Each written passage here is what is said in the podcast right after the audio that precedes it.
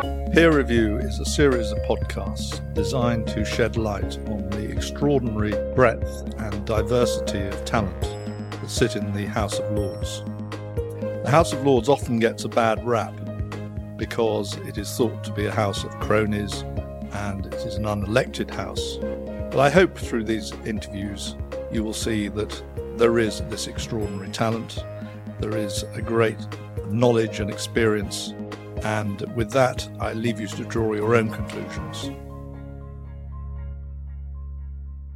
Well, my guest today is the wonderful Helena Kennedy of these Shaws. Of the Shaws, uh, yes. which is the mar- marvelous title, and sounds uh, so grand. it is so grand.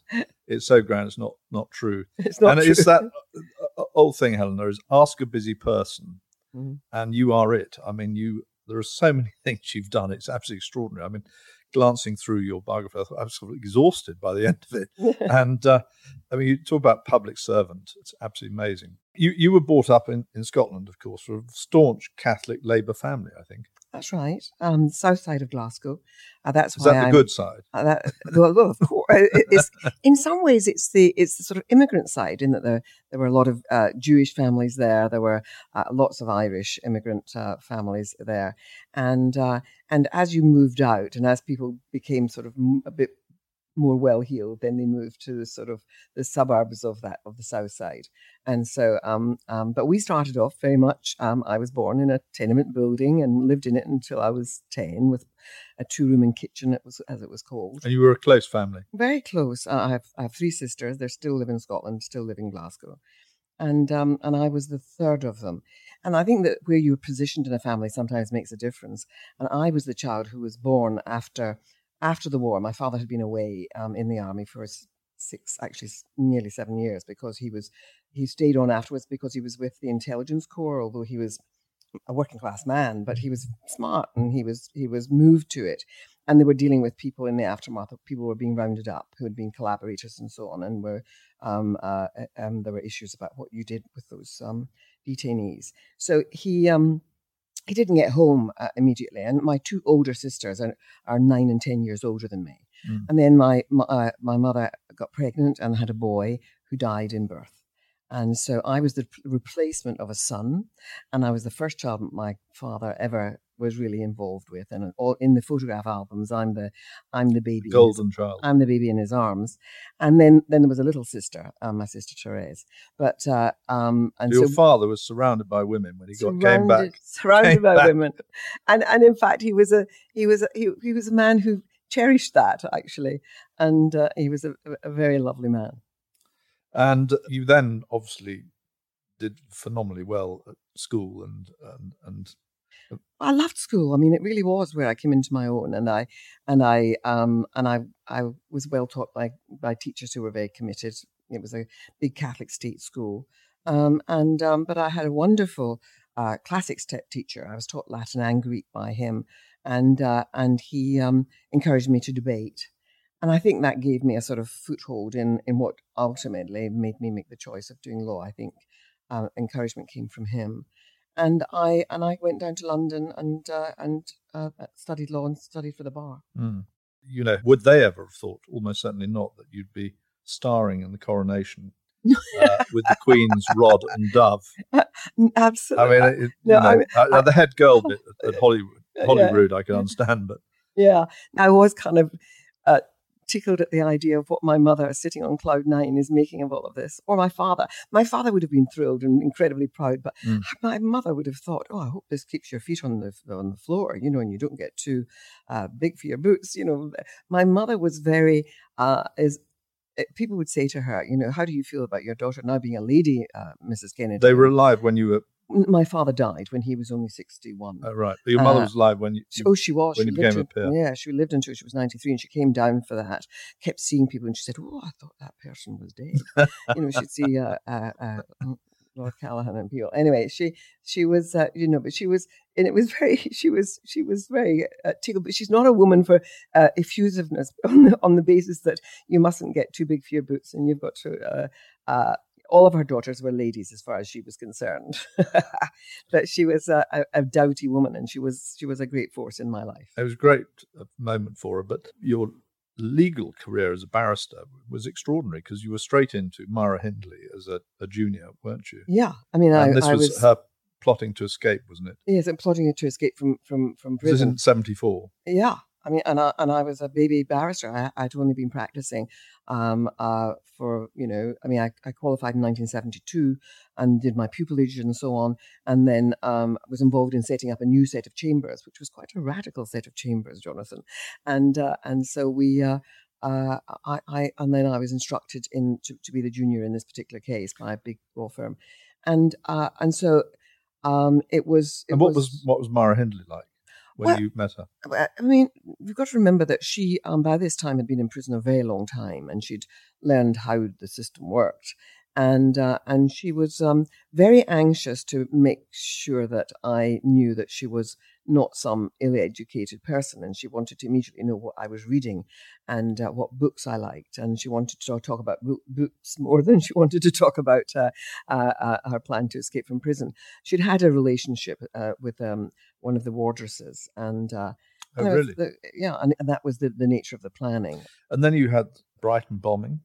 I did the Brighton bombing. I did before I did the Brighton bombing. I did the Balcombe Street siege. It was the Gosh, first big yeah. um, uh, um, uh, terrorist trial that I was involved in. I was still in, my late twenties, and uh, I acted for one of the defendants in that case. And um, uh, and and that th- those were a group of men who had, were involved in a whole set of uh, uh, of um, you know offences which um, uh, which they um, were, were gentlemen's clubs and so on were were were you know shot up and uh, and uh, and they were accused of the uh, Guildford and uh, um, well they weren't accused of it. That was the interesting thing was that in the course of the trial they admitted that they were responsible for the Guildford and Woolwich bombings for which people were already in custody. And it was interesting because that all came full circle for me because many years later I ended up as the trial counsel in the appeal um, uh, of of the men who had been convicted of the Guildford Four The appeal, Guildford Four, yeah. and it was a, it was recognised as a miscarriage of justice and that they had been wrongly convicted. Uh, and it was interesting because the men that we acted for in the late late seventies um, were telling us that they had actually been responsible for that bombing. So- Extraordinary. Extraordinary. And in some ways, it justifies what my next question was going to be: is you know when you're given this sort of brief for someone who is a, terrorist or something to defend them, it must be quite a struggle with your conscience or not. I don't Well, know. uh, well, what happens is that you you've got to. It's it's it's it's a question that's always asked by uh, members of the public. They- They're, they're puzzled at the fact that you might end up representing people they, they would find reprehensible, and uh, and the thing you have to um, learn early on as you're doing more and more serious crime is that you can't.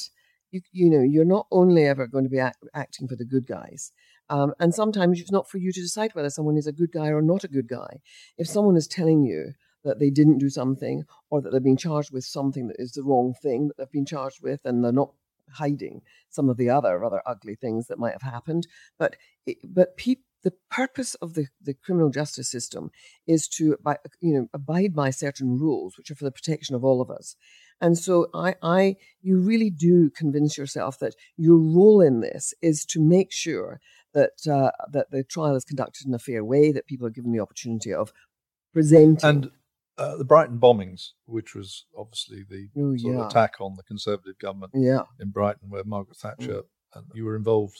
I was a junior counsel for um, uh, the, the the guy uh, who was the commanding officer in that. I was led by, um, um, in fact, someone who's in the House of Lords now, um, um, uh, who's a Lib- Liberal Democrat peer. But um, we we acted for for O'Donnell.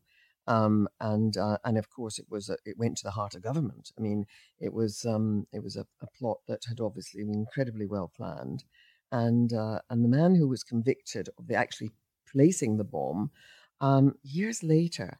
It was so interesting that he uh, entered into a whole process of truth and reconciliation almost with um, where he met with the daughter of one of the people who had been uh, murdered, who had who had died in that bombing, and uh, and she wanted to understand what his motivations were and how the taking of a life could in any way help his cause. And uh, I, I watched on television. It was so interesting to see Magee, the man who uh, had laid the bomb, um, talking about it.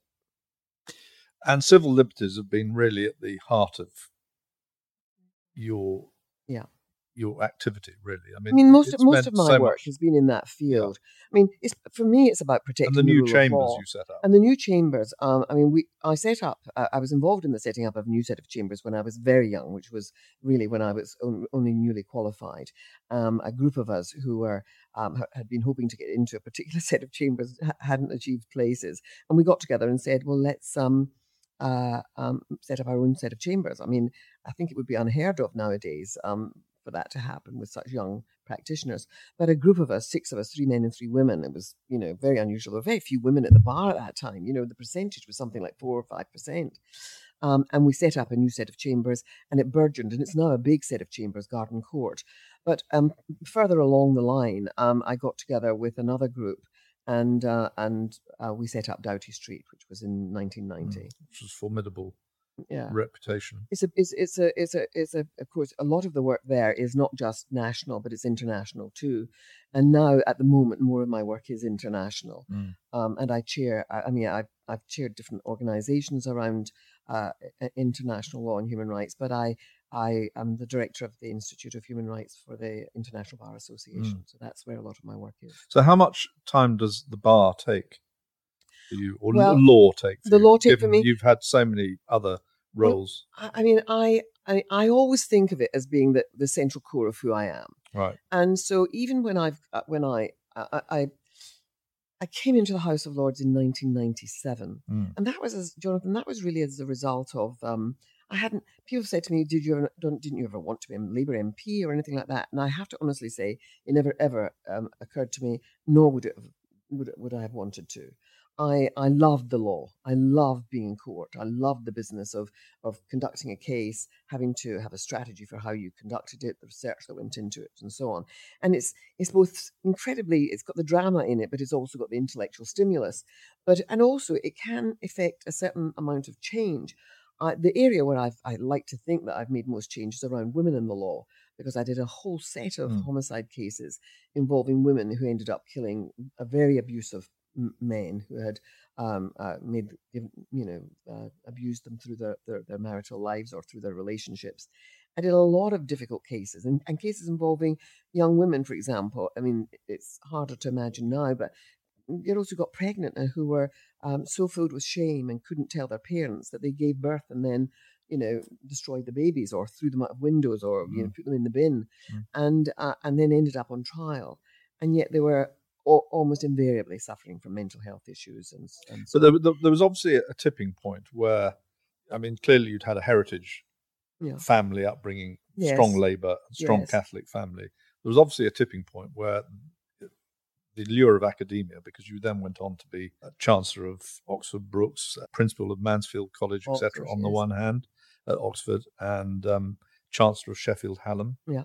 So the academia on the one side, and then the politics. And I mean, I may be wrong, but the, the politics of becoming a peer helped you perhaps change the law in favour of yeah. the things you believe passionately in with, with human rights. Absolutely. You see, what, what happened was that um, in the late 80s, um, there was a there was a campaign that was established called Charter 88, and I was one of the um, original people involved in that. Um, I didn't set it up, but others did. But I joined early on, and I became the chair of Charter 88 in 1992. And what did Charter 88 well, do? Charter 88 was saying, let's have a new constitutional set of arrangements. And one of the things that was that people wanted to see was a written constitution. They felt that, um, and I know that you wouldn't share this, but the, the, the, this idea, but you're putting you're, you're, putting words in my mouth. No, but I mean, but the, the, strong feeling was that that, that things had got out of kilter and that there needed to be more constraints upon the executive. And so um, there were lots of discussions about whether our constitution was was yet, you know, um, doing the job. And so, what one wanted to see was reform of the House of Lords. We're talking about it again. There was reform of the House of Lords, um, uh, a Human Rights Act, because it, one, one, wanted to see the incorporation of the European Convention of Human Rights into English uh, law, British law. I mean, across the, across the UK, and and also Freedom of Information Act, also um, devolution, and those things were being debated everywhere. And I was very interested as a Scot in the idea that decisions should be made closer to home. I don't believe in Scottish nationalism, but I do believe that decision making is better um, placed close to the people affected by decisions. And so um, I became very actively involved in this campaign. We tried to persuade Labour at an early stage before the 92 election, but it really didn't didn't bite at that stage. But as the years passed into the 90s, um, I spoke to John Smith and I got him to um, speak on and to adopt the idea that, there should be a Bill of Rights, uh, the Human Rights Act. And then, um, and then we persuaded um, uh, um, the big big move actually was persuading Peter Mandelson that if there were going to be financial constraints if Labour came in in '97, then the thing to do was to have an agenda that was imaginative and modernising, and that that should be about our, our changing all these different things. That Labour was going to come in and change the architecture of Britain. And that's what we sought to do, and that's what brought me into the House of Lords. So you, you touched upon the reform of the House of Lords with Charter 88 so it was a moment of triumph, I guess, when you were able to drive through the change of the hereditary status. It, it, was well. Let let me be clear. I, I do think that the the idea of having hereditary peers um, is is is if, is if you like the most um, if you like ridiculous facet of the House of Lords um, that people should be there as a result of uh, of who they are and who their family are. And so, um, what was negotiated was that um, in order to get it through, it's very difficult to get that kind of constitutional reform through um, our parliamentary system. And so, you know, um, although Labour had quite a majority, um, it wasn't enough to do that. And so, it was negotiated, and it was recognised there had to be a negotiation.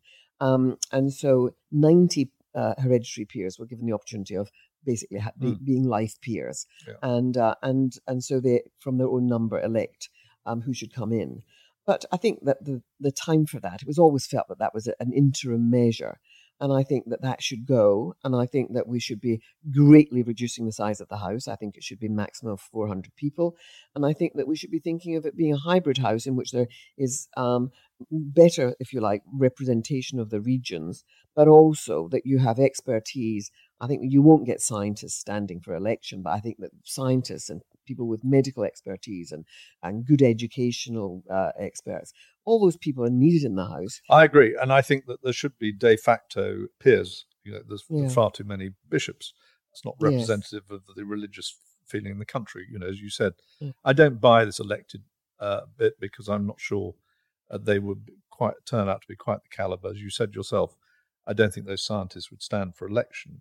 No, so you have to have, uh, when I say hybrid, I'm talking about a mixture, that you would have um, a mixture of both appointed because of their expertise and because you recognize a need or a gap. Yeah. And I think already there's a level of that going on, certainly for the crossbench peers, that they look and see where is there a gap? Is there, is, do we have somebody who knows about the film industry and who knows about cultural, uh, the, the cultural industries and so on, um, and the importance of those to our, our, you know, our mm. productivity and so on, as well as our culture and our creativity. And then you need people who know about other things, and sometimes they're quite humble things. I mean, you know, I, I, I you know, things like you know, people who know about the teaching and the learning of the very young. Yeah. So, um, but it's about having having experience, and I do think that um, I, I, I actually think the business of patronage has to go. The idea that prime ministers can create whole swathes of folk seems to me um, a thing that's had its time. I'm probably a goner then. well, you know, anyway, you're under uh, the wire now. You're in. I you're in. So. You're, I've been there for about yeah. 18 years. But the really amazing thing was that Tony Blair put Dawn of New Labour in '97. Mm. He chose four or five peers, all of which are incredibly impressive people. David Puttnam, the great movie producer, yeah. probably our greatest ever movie producer, yeah. Valerie Amos, of course. Yes, a wonderful uh, international. Patricia Scotland, yourself. Yes. All of which have turned out to turn through to make a big contribution in politics mm. and in and in, during their time in the House of Lords you know, you were you were chairman of the British Council, for example. I did that for six years. I loved it. That was a wonderful thing. Um, just describe what the British Council the, does. yeah, people on the whole um, inside Britain don't know what the British Council is. And yet, if you go to India or if you go to large stretches of Africa and Pakistan, all sorts of places, everybody knows what the British Council is.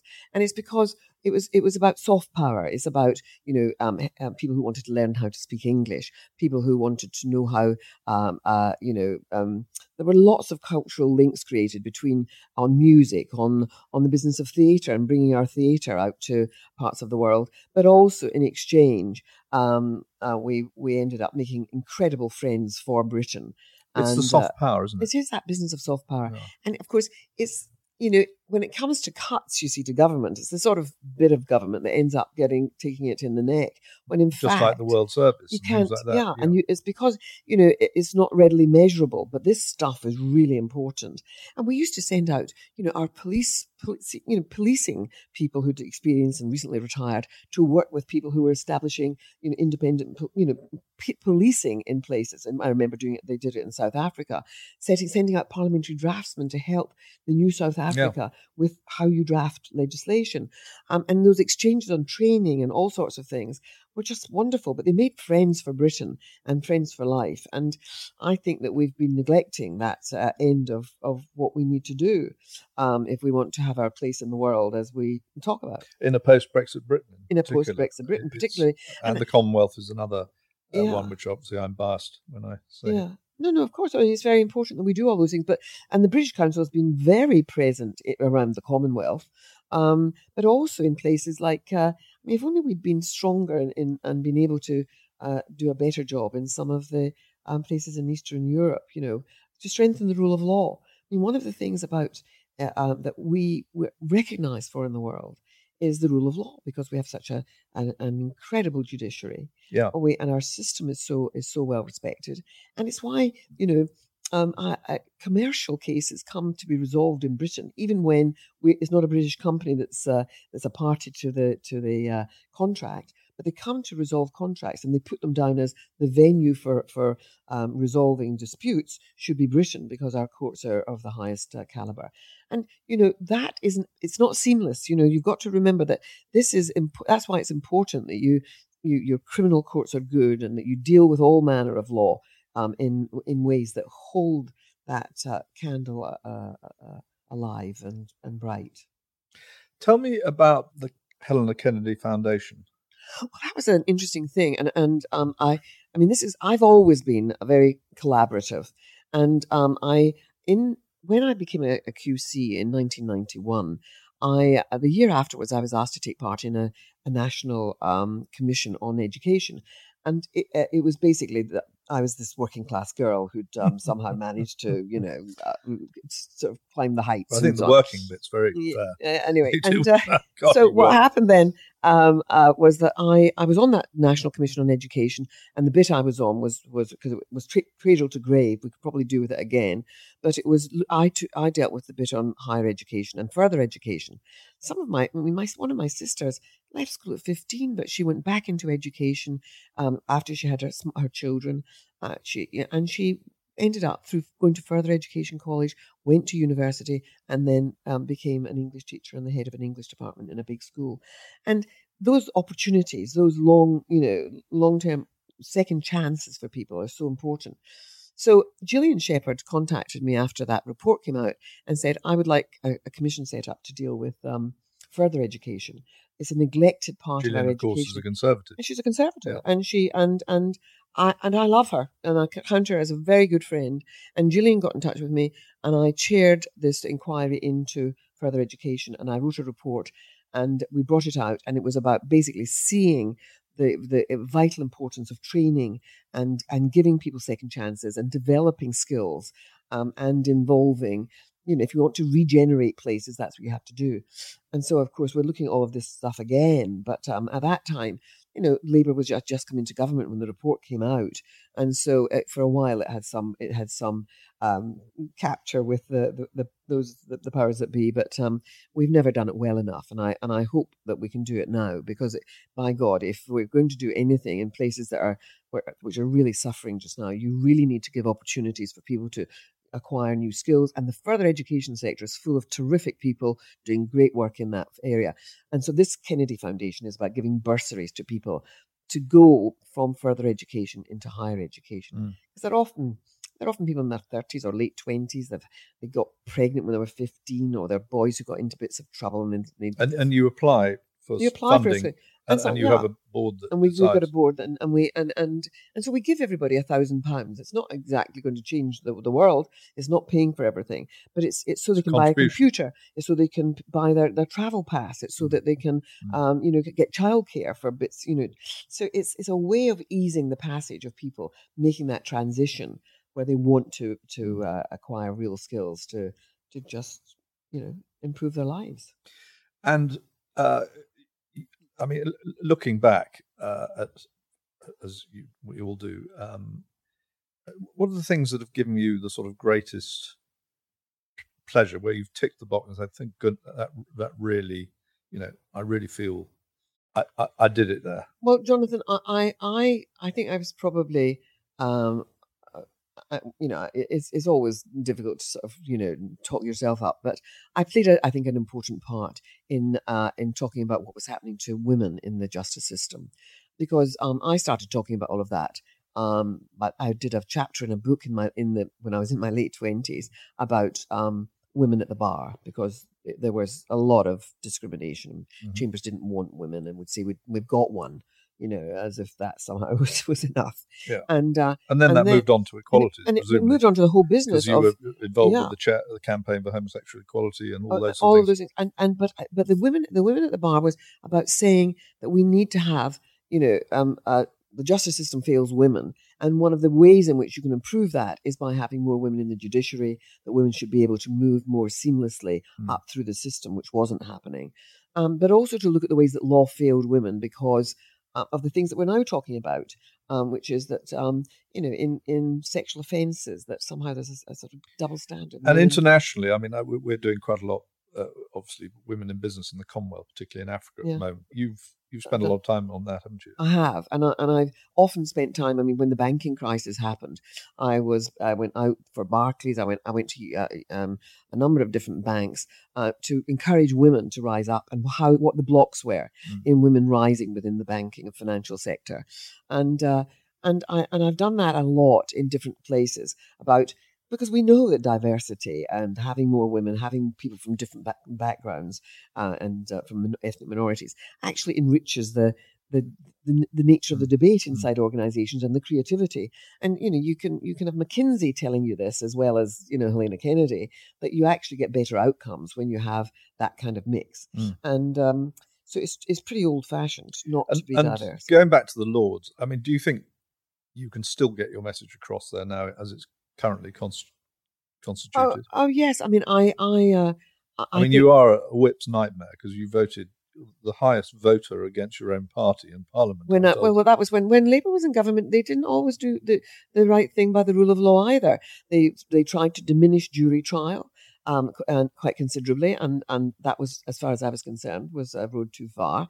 And I, I and I didn't like that they locked up people without trial um, because of the uh, after 9-11, they, we copied you know what the Americans were doing, and I didn't like the fact that we were prepared to accept evidence that was based, you know. We were accepting intelligence based on torture, which was leading to the arrest of people. So there were many of those things where I thought that um, we were that Labour was also transgressing on the rule of law, just as I think your party is today.